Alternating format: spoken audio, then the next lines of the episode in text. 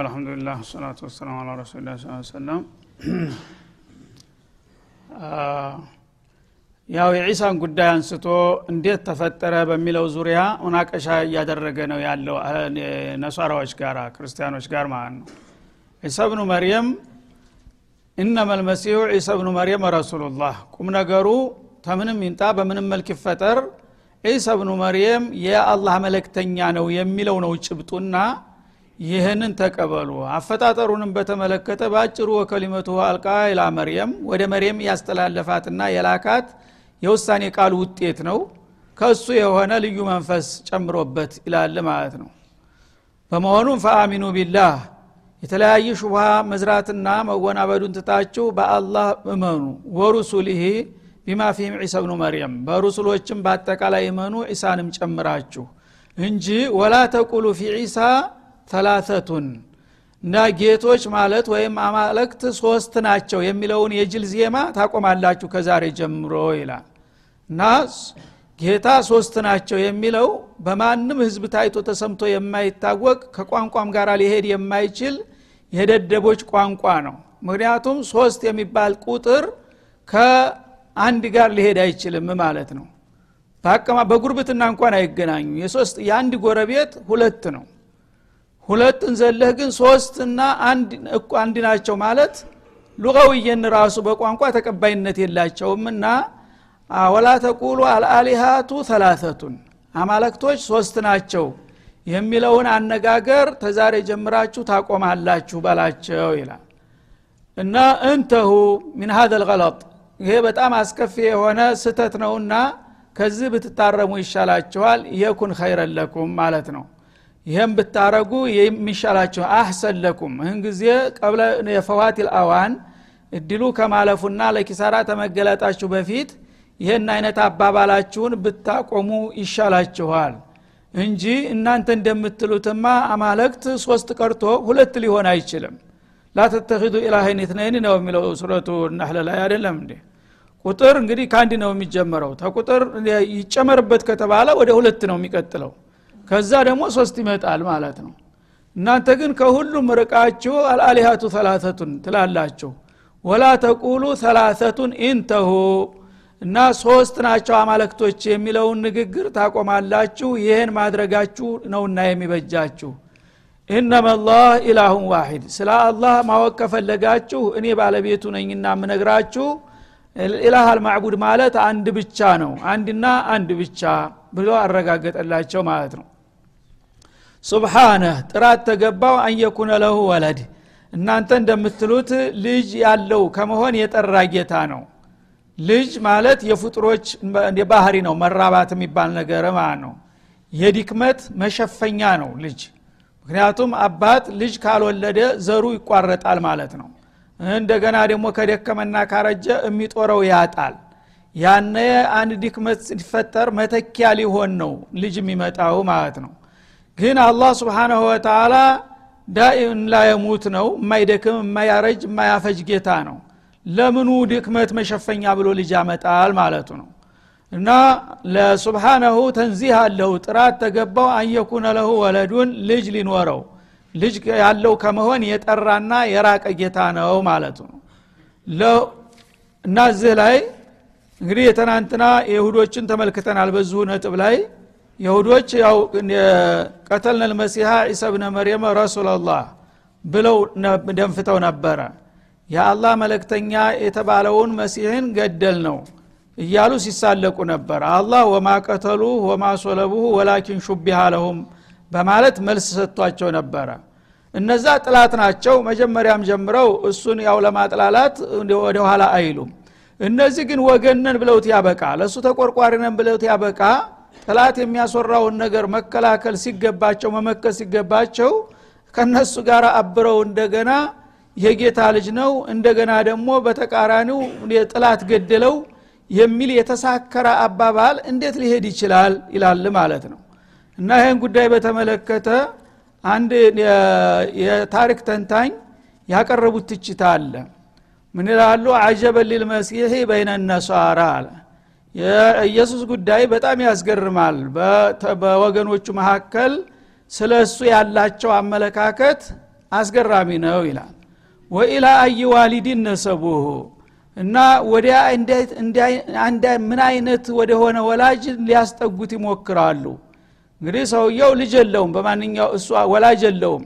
ግን ወላጅ የሌለውን ሰውዬ ወደ ምን አይነት አባት ፈልገው አስጠጉት ይላል ልጅ የሌለው ሁሉ አባት የሌለው ሁሉ የጌታ ልጅ ነው የሚባል ከሆነ ሌሎቹም እንደዛው የጌታ ልጅ መባል ነበረባቸው። ግን ኢየሱስ አባት የለውም የሚለውን ጥያቄ የመለስን መስሏቸው አባት የፍጡር አባት ከሌለው ጌታ ነው ጌታ አባቱ ብለው ወዳልሆነ ቦታ አስጠጉት ይላል። ከዛ በኋላስ አስለሙሁ ሊልየሁዲ ወቃሉ እንግዲህ የጌታ ልጅ ነው ተብሎ ማንም አግኝቶት የማያውቀውን እድል ካገኘ በኋላ መልሰው እንደገና ያንን የሚያፈርስ ነገር ይናገራሉ። ምናሉ አስለሙሁ ለልየሁዲ ለየሁዶች አሳልፈው ሰጡት ለጥላቶቹ። ወቃሉ ከዛ ምን አደረጉ የሁዶች ሲባል ኢነሁም ባዕደ ضርቢህ ሶለቡሁ ቀጠቀጥ ነው ወገር ነውና በአደባባይ ሰቀል ነው የሚል መግለጫ ወጡ ማለት ነው ይሺ የጌታ ልጅ ኩኖ እንዴት አድርጎ ፍጡር ይቀጠቅጠዋል? እንዴት አድርጎ ይሰቅለዋል? እንግዲህ አቅልየን ማለት ነው። የነቅሉን ይቅርና። እንግዲህ ጌታ ልጅ ነው ከተባለ ጌታ አላኩል ሸይን ቀዲር ነው። ልጁን ቀርቶ አለምን መጠበቅ የሚችል ጌታ እያለ እንዴት አድርጎ የሁዶች የጌታ ልጅ ሰቀሉት ወገሩት ማለት ሊስማማ ይችላል ማለቱ ነው። ፈኢዛ ካነ ማ የቁሉና ሐቃ እንግዲህ እኛ ሙስሊሞች እንደ መሆናችን ጌታ ነግሮናል አልተገደለም አልተሰቀለም። ወላኪን በረፋሁ ላሁ ብሏልና። ግን እንደነሱ አባባል እንበልና እውነት ጥላቶቹ ወግረውትና ሰቅለውት ከሆነ ይላል። ወሶይሃን ይህ አባባል ጤናማ ተተባለ። ፈአይነ ካነ አቡሁ አባቱ ስራ ይዞ ነው ልጁን የሚያስቀጠቅጠው? የት ሂዶ ነው አባቱ እንዲህ በደል የተፈጸመበት? ይላል ማለት ነው ሒነ ከላ እብነሁ ረሂነ ልአዓዲ እና የብርቅ ልጁን አንድ ልጁን ለጥላት አሳልፎ የሚሰጠው እንዴት ማንም ፈርቶ ነው ይላል? አቱራሁ ማርዶሁ አው አቅዶቡሁ እነሱ ደግሞ ይህንን ልጅ እንደዚህ ቀጥቅጠው በአደባባይ ሲሰቅሉበት ደስ አለው ወይስ ተቀየመ ይላል? ተሁለት አንዱ መቼ መሆኑ አይቀርም። ወይም ይደሰታል በዚህ እርምጃ ወይም ይቀየማል ልጁ እስከሆነ ድረስ። ፈለኢን ካነ ራዲየን ቢአዛሁም የሁዶቹ እንደፈለጉ ቀጥቅጠው በመግደልና በመስቀል እሱም ደስ ብሎት ከሆነ የእሱ ፍላጎቱ ሆኗል ማለት ነው። ተሆነ ደግሞ ፈህመዱሁም የሁዶችን እንደ ጥላት አተዋቸው አመስግኗቸው። የጌታን እንዲገደል የፈለገውን ሰው ነው እና የገደሉትና የሰቀሉት ማለት ነው። ሊአነሁም አዘቡሁ ጌታም እንዲገደልለት የፈለገውን ልጅ አሰቃይተው በመግደላቸው ባለውለታችሁ ናቸው እንግዳውማ ይላል ማለት ነው ወኢን ካነ ሳኺጦን ግን ልጁ በመገደሉ ተቀይሞ ከሆነ ጌታ ፈትሩኩ ያነ እሱን ተውት ካሁን በኋላ። ዋዕቡዱሁም ልጁን የገደሉትን ተገዙ እነሱን አምልኩ። ለምን? ሊአነሁም ቀለቡሁ ጌታን አሸንፈዋልና። ስለዚህ አሸናፊው ያለ ለምን ተሸናፊውን አምላክ ታደረጋላችሁ ይላል ማለት ነው። ስለዚህ እንግዲህ እንደዚህ አይነት የተሳከረና ተቀባይነት የሌለው በቋንቋ ደረጃ የሚናገሩትን ሰዎች እንደዚህ አድርጎ ጉዳቸውን ማብጠልጠልና ለሌሎች ማሳወቅና ማስጠንቀቅ አስፈላጊ መሆኑን ሲጠቁመን ነው ይህ ሰው ማለት ነው። ስለዚህ አላህ ስብሓናሁ ወተላ እንግዲህ የዒሳን ጉዳይ በማያዳግም መልክ ነው። በደንብ አብጠርጥሮ ሹቡሃ የተባለን ሁሉ አቡኖ ቁልጭ አድርጎ ነው ያስቀመጠው ማለት ነው። እና ላ ኢፍራጦ ወላ ተፍሪጥ ፊልእስላም ሚዛን ነው በእስላም በዒሳ ጉዳይ ለመጨረሻ ጊዜ እንደዚህ ተራ ነገር ላይ ቁርአን ትኩረት ሰጥቶ እንደዚህ ዘልዝሎ አይናገርም። ፍሬ ነገሩን ብቻ ጠቀስ አድርጎ ነበር የሚያልፈው። ይሄ ግን የዓለም ሹቡሃ ስለሆነ የዓለም ህዝቦች በተለያየ መልክ የተደናበሩበት ችግር በመሆኑ ለአንዴና ለመጨረሻ ጊዜ መፍትሄ ለመስጠት ነበር አፍረጥርጦ ያስቀመጠው ማለት ነው። ግን የፈረደባቸው ይሄ ሁሉም ተደርጎ እንደገና አሁንም ብሶባቸው ነው ያሉት። የሁዶቹም ክርስቲያኖቹም ማለት ነው። አላህ ግን ስብሓናሁ ወተላ በመጨረሻ ፈአሚኑ ኸይረን ለኩም ሐቁን ነግሬያቸዋለሁ። ይልቁንስ ስለ ዒሳ ሳታዋርዱትም ሳታጋነኑትም መካከለኛ ደረጃውን ስጡና አብዱላህ ወረሱሉህ ብላችሁ እመኑበት ይህ ነው የሚበጃችሁ ይላል። እነማ ላሁ ኢላሁን ዋሂድ። አላህ ግን ከማንም አይዛመድምና አይዋለድም። ብቸኛ ፍጹም የሆነ ጌታ ነው። ስብሓነህ ከማንም መጋራት የጠራ የሆነ ጌታ ነው። አንየኩነ ለሁ ወለድ ለእሱ ልጅ ሊኖረው አይገባም። ግን ከእሱ ሌላ ያሉ ፍጡሮች ከእሱ ጋር አላቃው ምን እንደሆነ ጠፍቷችሁ ተሆነ ልንገራችሁ። ለሁ ማፊ ሰማዋት ወማ ፊ ልአርድ። ዒሳንም ጨምሮ በሰማያትና በምድር ውስጥ ያሉ ፍጥረታቶች በሙሉ የአላህ ግኝቶች ናቸው። በካሊቅና በመክሉቅነት ነው አላቃችን የሚገናኘው። ዒሳም እንደዛው ካሊቁ ነኝ እሱ መክሉቄ ነው እንጂ ከዛ የተለየ ነገር የለም ይላል ማለት ነው። ወከፋ ቢላሂ ወኪላ እና አላህ ስብሓናሁ ወተላ በመስክርነት አኳያ በቂ ነው። አላህ አንድን ነገር በግልጽ እንደዚህ ነው ብሎ ታስቀመጠና ከመሰከረ በኋላ ከሱ ውጭን ያውቃለሁ ሊል የሚገባው ማንም አይኖርም ይላል ማለት ነው። ከዚያ ቀጥሎ እንደገና ዒሳ ይህን ጉዳይ እንዴት ያየዋል የሚለውንም ያነሳል ማለት ነው። እንግዲህ ጉዳዩ የተነሳው ጥያቄው በዒሳ ዙሪያ ነው ዒሳ ይሄ ነገር እውነት እንደሚባለው የጌታ ልጅ ከሆነ ወይም ጌታ ከሆነ እሱ ነው ስለዚህ ጉዳይ አስተያየት መስጠት ያለበት ጉዳዩ የሚመለከተው ነውና። ለየስተንኪፈ ልመሲሑ አንየኩነ አብደን ሊላህ። መሲህ እኔ እስካወቅኩ ድረስ የአላህ ባሪያና አገልጋይ ለመሆን ምንም አይጸየፍም ይላል። እሱ እኔ የጌታ ባሪያ ሳልሆን ልጅ ነኝ አላችሁ እንዴ? ባርነትን ተጸየፈው እንዴ? ይላቸዋል ማለት ነው እንግዲህ እሱ ራሱ የጌታ ልጅ ነኝ የጌታ ልጅ ከሆንኩኝ የንጉስ ልጅ ንጉስ ነው እና እኔ እንደናንተ ባሪያ አይደለሁም ብሏችሁ ከሆነ እስቲ ንገሩኝ ይላል። ይህንን ካላለ ደግሞ ተየት ተነስታችሁ ነው። ከራሱ የበለጠ ለሱ ታውቃላችሁ እናንተ? ዒሳ የአላህ አገልጋይና ባሪያ ለመሆን የሚከብደውና የሚጸየፍ እንዳልሆነ የታወቀ ነው።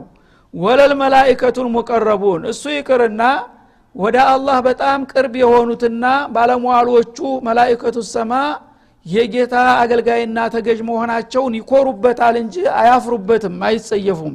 እንኳን የሰው ልጅ ቀርቶ የሰው ልጅ ምንም ቢሆን ደካማ ነው ከጭቃ የተፈጠረ ነገር ነው። መላይኮች ግን ኑር ናቸው ከኑር ነው የተፈጠሩት። ባህሪያቸውም ኑር ነው።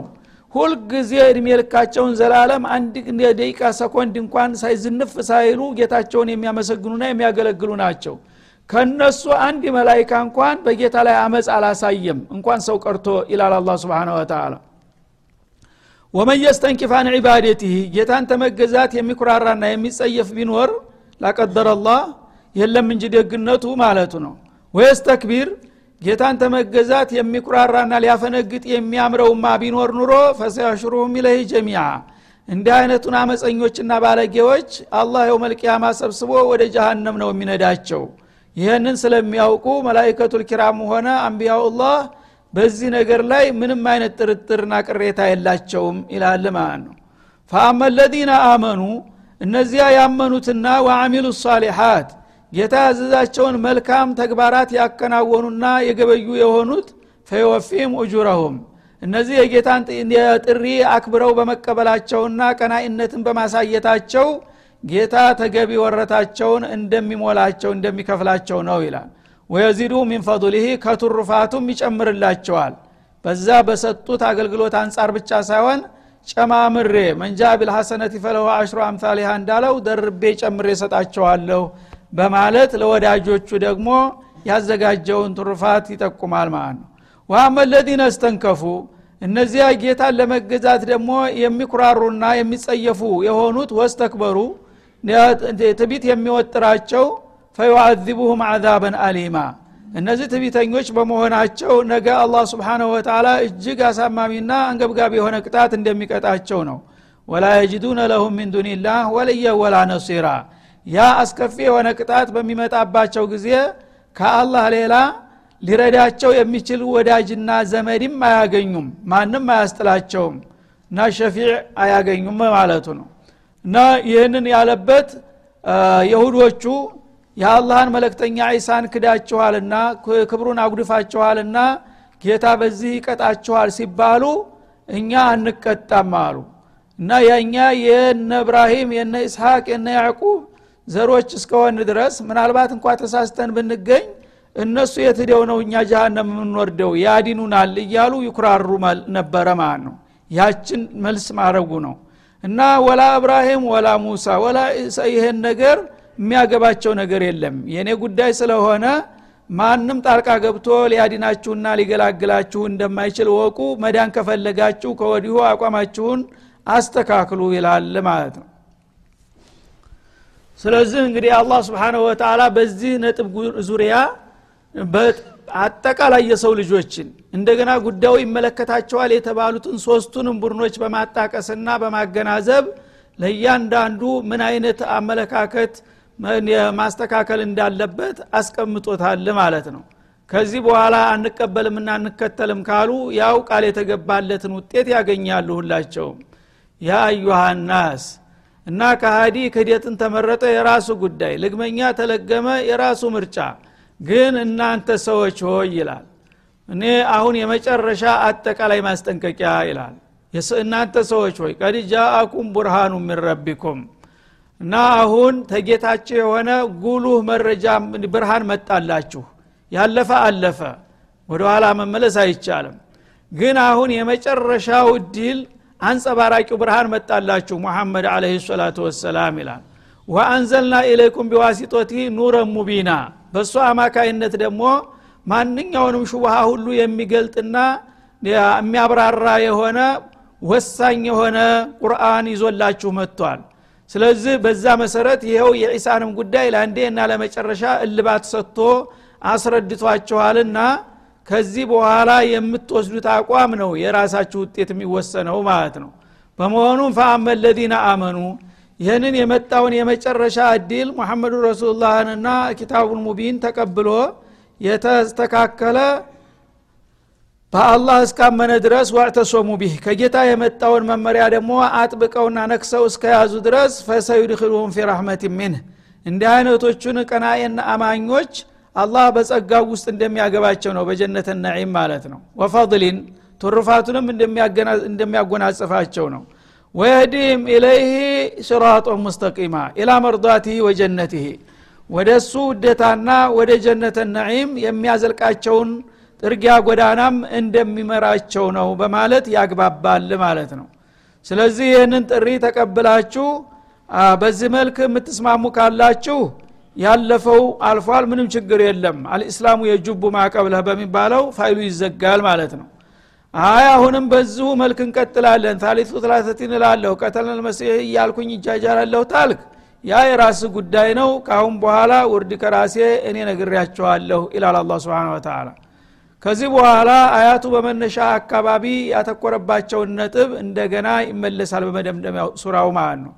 ሱራው መጀመሪያ ሱረቱ ኒሳ ነው። የሴቶችን ሽኡን በተለይ በውርስ ጉዳይ የተለያዩ ተጽዕኖና ጫና ያደርጉባቸው ስለነበረ የውርስ መሳኢሎች በሙሉ በዚህ ሱራ ውስጥ ነው የሰፈሩት ማለት ነው።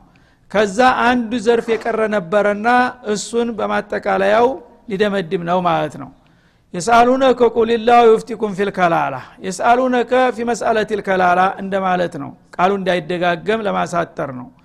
እና በጎን ተወራሽ በሆኑ ሰዎች ላይ ስለ እነሱ ጉዳይ ጥያቄ ሊያነሱ ይችላሉ ያ መሐመድ ይላቸዋል እና ሰዎች በውርስ መሳይል ወትሮ በጃሄልያ ጉልበት ያለው ብቻ ነው የሚወርሰው። ሴት ህፃናት ደካማ ውርስ አይኖራቸውም ነበረ። አላህ ግን ስብሓናሁ ወተላ ለሁሉም ሰው በዝምድና አረጉ እንደ ቀረቤታው ውርሻ ይኖረዋል ብሎ በሚወስንበት ጊዜ ዋና አበይት የሆኑ ነጥቦችን መሰረታዊ የሆኑ የወራሽችን አስቀምጧል በዝርዝር። ከዛ አንድ የጎደለ ነገር ስለነበረ እሱን ሊያሟላ ነው። እና እናት አባት ካለው ወራሹ ግልጽ ነው አንድ ሰው ወላሾቹ ያው ምንጮቹ ናቸው። እናት አባት ካለ ማንም ሰው የሚወርሰው እናት አባቱ ነው። ተመውለድ በፊት እሱ ከሞተ ማለት ነው። ልጆች ካሉ ደግሞ ዋነኛ ወራሾች ከአብራኩ የወጡ ስለሆኑ ልጆች ናቸው ማለት ነው። አባት እናት እርግጥ አይሰቅጡም ግን ድርሻቸው ይቀንሳል። ወደ አንድ ስድስተኛ ይወርዳሉ ማለት ነው። ከዛ ሁለቱ መሰረታዊ ወራሾች እነዚህ ናቸው። ወይ ወላጅ ወይ ተወላጅ ማለት ነው። ወይ ዘረግንዲህ ወይ ቅርንጫፍህ ነው መደበኛ ወራሽ የሚባለው። ከዛ ውጭ ያለ ወራሽ ቅርንጫፍ የዘርፍ ወራሽ ነው የሚባለው። የጎን ነው ተጎን ነው የሚወጣው። ወንድም ነው የሚመጣው እህት ነው የሚመጣው አጎት ነው አክስት ነው። ይሄ ዘር ዋናው ግንድ አይደለም ወይም ያንተ ዘር አይደለም። ያው ሰው ሲጠፋ እኔም ዘመድ ነኝ ብሎ ነው የሚመጣው ማለት ነው። ይህንን እንግዲህ ዘርፍ በሚገባ ስላላጠቃለለው ተመለሰበት ማለት ነው ላ የወላጅና የተወላጅ ጉዳይ አልቋል በሰፊው። እንደገና የባልና የሚስትም እንደዛው አልቋል። አሁን የጎን ወራሽ በሚመጣ ጊዜ እንዴት ነው የሚወርሰው የሚለው ጥያቄ መልሶ ሊነሳብህ ስለሚችል ስለ እሱ ማጠቃለያ ያሰጠሃለሁ ይላቸዋል ማለት ነው። قل الله يفتيكم في الكلالة ተጎን መጥተው በሚወርሱ ግለሰቦች ድርሻቸው ምን መሆን እንደሚገባ አላህ መልሱን ይሰጣችኋል በላቸው እንደሚከተለው إن امرؤ هلك ليس له ولد። እና የጎን ወራሽ የሚባለው እንግዲህ ሰፊ ነው ብዙ ነገር ያካትታል። ግን በቅርብ የሚነሳው የጎን ወራሽ ከየት ነው? ከወንድምና ከእህት ነው። ከዛ በኋላ አጎት አክስት እያለ እየራቀ ነው የሚሄደው። በቅርብ ያሉትን እንደ ናሙና ሊጠቅስ ነው ሌላውን በዛ ቀይሰህ ታውቀዋለህ ማለት ነው። ስለዚህ አንድ ሰው ቢሞት ይላል ليس له ولد ዘር የለውም ወደታች የሚወርድ ሀረግ የለውም ማለት ነው። እና ወላጅም የለውም። وله أخت በቅርብ የተገኘችው ለምሳሌ እህት ናት እንበል ማለት ነው። እህት የጎን ወራሽ ናት። ግንድም አይደለችም ዘርፍም አይደለችም ማለት ነው። ወንድምም ቢኖር እንደዛው ነው። ያው የጎን ነው እሱ። እና ለምሳሌ እህት ብቻ ሁና የምትገኝ ወራሽ ሰውየው ሞተ ልጆች የሉትም ወላጆችም የሉትም እህቱ ናት የተገኘችው ማለት ነው። ለዚች ምን ይደርሳታል ከንብረቱ? ፈላሃ ኒስፉ ማተረክ ሰውየው ወንድሟ ትቶት ከሞተው ንብረት ግማሽ ይደርሳታል። አንዲት እህት ብቻ ከሆነች ማለት ነው። ግማሽ ተወሰደች የተረፈው ግማሽ ይተርፋል ማለት ነው። ያ ደግሞ በዝምድና ተሷ ቀጥሎ ለሚመጡት ይሆናል ማለት ነው። ሙሉውን መውሰድ አትችልም። ብቻዋን ስለሆነች ማለት ነው። ወንድም ቢኖራት ኑሮ ሁለታቸው ተረዳርተው ሊሸፍኑት ይችሉ ነበረ። ሴት ልጅ ግን ሙሉ መውረስ አትችልም ማለት ነው። ስለዚህ እሷ ግማሹን ከወሰደች አጎቶች ካሉ አክስቶች ታሉ እነዛ ደግሞ የተረፈውን እንደ ድርሻቸው ይወስዳሉ ማለት ነው። ወሆ የሪቱ አለ በተገላቢጦሽስ? አሁን ሟችና ወራሽ የሆኑት ማንና ማን ናቸው? እህትና ወንድም አይደሉም? የሞተው ወንድም ነበረ እሷ ግማሽ ተወስዳለች የተረፈውን ለሌላ ትተዋለች አለ። በተቃራኒው እሷ ቀድማ ብትሞትስ አለ። ወሆ የሪቱሃ ቅድም ስትወርሰው የነበረው እሱ ደግሞ ይወርሳታል። ይወርሳታል ሲል ምን ያህል እንደሚወርሳት አልተናገረም እሷን ኒስፍ ብሎ ነበረ። ይወርሳታል ማለት ምን ማለት ነው? በሙሉ እሱ ይወስደዋል ማለት ነው። ወንድ ስለሆነ ወንድ በመሆኑ እሱ ሌሎችን የጎን ተሱ የራቁትን ሰዎች አያስገባም። አሶባ ነውና ማለት ነው። ሴት ብቻዋን አሶባ መሆን ስለማትችል ነው የተረፈው። አሁን ግን እሱ በቀጥታ እህቱ ስትሞት ሌላ ወንድሞች እህቶች ከሌሉት የእህቴ ንብረት በሙሉ ብሎ ነው የሚወስደው እንጂ አጎትና ክስት መጥቶ ሊጠይቀው አይችልም ማለት ነው የለም የኩን ለሁ ወለድ ይህን የምንለው ታዲያ ሟቹ ልጅ ከሌለው ነው ማለት ለሃ ወለድ እሷ ልጅ ከሌላት ነው ልጅማ ካላት እሱ ይወድቃል ደግሞ የቀረበ መጣ ወንድ ልጅ ካላት በተለይ ዞርበል ነው የሚለው እሱ ቦታ የለውም ማለት ነው አሁን ግን ከእሱ የቀረበ ስለሌለ እሱ ዋና ሁኖ መጣ ማለት ነው ፈኢን ካነት ተትነተይኒ ይላል ሴት ልጆች ወንድማቸውን ሲወርሱ ደግሞ ብቻዋን ከሆነ ግማሽ ይደርሳታል ብለናል ሌላ እህት ይዛ ብትመጣስ? ሁለት ከሆኑ ከዛ በላይም ከሆኑ። የዛ ጊዜ ፈለሁ መስሉታን ፈማፈውቅ ያ ከሆነ ሴቶች ቁጥራቸው ይጨምሯል። ቁጥራቸው ከጨመረ ሂሳባቸውም ይጨምርላቸዋል። ግማሽ የነበረው ወደ ሁለት ሶስተኛውን ይወስዳሉ ተረዳርተው ማለት ነው። አንድ ሶስተኛው ይተርፋል አሁንም። ያ እንደገና ቀረቤታ ላለው ይሰጣል ማለት ነው። ሚማ ወንድማቸው ትቶ ከሞተው ሁለት ሁነው ከመጡ ከዛም በላይ ከሆኑ ሱሉታን ይወስዳሉ ማለት ነው ወኢን ካኑ እኽወተ ሪጃለ ወኒሳአን ወንድምና እህት ሁነው ከመጡስ ወንድማማቾች ሁነው ማለት ነው። አንደኛው ወንድማቸው ሞተ እህትና ወንድም መጡ ማለት ነው። ሴትና ወንድ ሁነው። ያ ከሆነ ደግሞ ፈሊዘከር ምስሉ አዲል ኡንሰይን አሁን ቀደም እንዳለፈው ለወንዶች ሴቶች ጋር በሚመጡ ጊዜ በማንኛውም መልኩ ለአንድ ወንድ የሁለት ሴት ያህል በሚለው ሂሳብ ይቀጥላል ይላል። ዩበይኑ ላሁ ለኩም አንተድሉ እና አላህ ስብሓነሁ ወተላ በዚህ በሕቁቅ በኩል ሰዎችን ያለ አግባብ መብታቸውን እንዳትነፍጓቸውና ወይም የማይገባ ሀላል የማይሆንላቸውን ገንዘብ እንዳትሰጧቸው ስተት ላይ እንዳትወድቁ ነው። በዚህ መልክ የምነግራችሁ ድርሻቸውን ይላል። ወላህ ቢኩል ሸይን አሊም አላህ በሁሉ ነገር ላይ አዋቂ ነውና በውርስም ስሜታዊ ሳትሆኑ እገሌን ወደዋለሁ ብላችሁ የማይገባውን እንዳሰጡ እገሌን እጠለዋለሁ ብላችሁ ልጄን ክጀዋለሁ እንዳይወርሰኝ የሚል አለ ይሄ አኸራ የሚያጠፋ ነገር ነው። ዝምድና ወሳኝ ነው። ወኡሉል አርሃሚ ባዕዱሁም አውላ ቢባዕዲን ባለው መሰረት የዝምድና ሀረግን ጠብቆ ነው ማንም ሰው መዋረስ ያለበትና በዚህ መልክ ይህንን የምነግራችሁ ስሜታዊ የሆናችሁ አኸራችሁን እንዳታጠፉና ሰውን እንዳትበድሉ ብዬ ነው ይላል አላ ስብን ወተላ ስለዚህ እንግዲህ አህካም ሸሪያን ማወቅ አለብን። በተለይ ፈራኢድ የተአለሙ ልፈራኢድ አሉ ረሱል አለ ሰላቱ ወሰላም ፈኢነሁ ኒስፉ ልዕልም የዕልም ኢስላም ግማሽ ነው አሉ ከፍ አረጉ ደረጃውን ዕልመ ልእስላም ግማሽ ነው ማለት ምንድን ነው ሌሎቹ አህካመ ሸሪያ በሙሉ ሰው በህይወቱና በጤንነቱ እያለ የሚተገብራቸው ናቸው የውርስ መስአላ የሚመጣው ግን ሰው ከሞተ በኋላ ነው ስለዚህ ከሞት በኋላና ከሞት በፊት ያለው ሲካፈል ሁለት ዘርፍ ሆነ ማለት ነው ስለዚህ ተአለሙ ፈኢነሁ አወሉ ዕልምን ዩርፈዑ ምን አልአርድ እንዲሁም ደግሞ የመጀመሪያ የሚጠፋ ዕልም አክረት ዘማን በሚሆን ጊዜ ዑለማዎች ይጠፋሉ ዕልምም ይከስማል። ጃሂሎች ዝም ብለው ተኮፍሰው ፈትዋ ይጠየቃሉ የራሳቸውን አስተያየትና ግምት ይናገራሉ። ضሉ ወአضሉ ይላል። ከዛ የዕልም ክፍል የመጀመሪያ የሚጠፋው በምድር ላይ ዕልም ሚራት ነው ብለዋል ረሱል አለ ሰላም እንዳሉትም አሁን ጊዜ እየከሰመ ነው ያለው።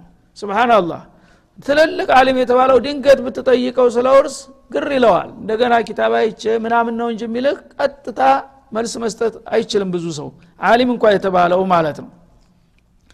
ይህ ምንድን ነው ቸል ተብሏል ማለት ነው። በዛው ላይ ደግሞ ያው በዘመኑ ባለው አንዚማ ተጽዕኖ እየተደረገበት ነው። የራሳቸው የሆነ ዘመናዊ ህገ መንግስት አለ እንትን አለ። ስለዚህ ሰዎች በዚህ ትዳኛላችሁ እየተባለ ሃይማኖት ጣልቃ መግባት የለበትም እየታለ በብዙ አገር ጭራሽ ቦታ አይሰጠውም። ስለዚህ ተረስቷል ማለት ነው። ከአጀንዳ ውጭ እየሆነ ነው። ይሄ ደግሞ ቀላል ነገር አይደለም። የሰዎችን ህቆቅ ያለ አግባብ አንዲት ሚሊ ያለ ሀቁ ከሰጠህ ወይም ደግሞ ተከለከልክ ይኸው መልቅያማ ሀሰናትህን ወስዶ ነው የሚሄደው ማለት ነው። ያ ነገር ዲያህን ታልከፈልክ ደግሞ የእሱን ወንጀል ተሸክመ ወደ ጃሃንም ነው የምትወርደው። ስለዚህ የሰዎችን ህቁቅ ለመጠበቅ የውርስን ጉዳይ ለነቢዩ እንኳን አልተወላቸውም። አላህ ተወላ ቢነፍሲህ። ራሱ በቀጥታ እያንዳንዱ የዝምድና ሀረግ ያላቸው ሰዎች ምን እንደሚገባቸው በሙባሸረተን ነው የደነገገው ማለት ነው። ስለዚህ ለነቢዩ እንኳን ስልጣን ማብራራት ነው እንጂ እድል የሰጣቸው በቀጥታ በዚህ ጉዳይ አንተ በመሰለህ መልክ አከፋፍላቸው ብሎ ስልጣን አልሰጣቸውም ማለት ነው። ለሌላ ሰው እንደ ስልጣን ይሰጠዋል። እንደፈለገ ዝም ብሎ ማብካት አይገባምና የዚህ የሚራትን ጉዳይ አላህ ስብሓንሁ ወተላ እሱ ባወረደው መመሪያና በነቢዩ ማብራሪያ ላይ ተመስርተን እንድናከፋፍል ነው አጥብቆ ደጋግሞ የሚያስገነዝበን። ወሰለ ላሁ ወሰለማ አለ ነቢይ ወኢላ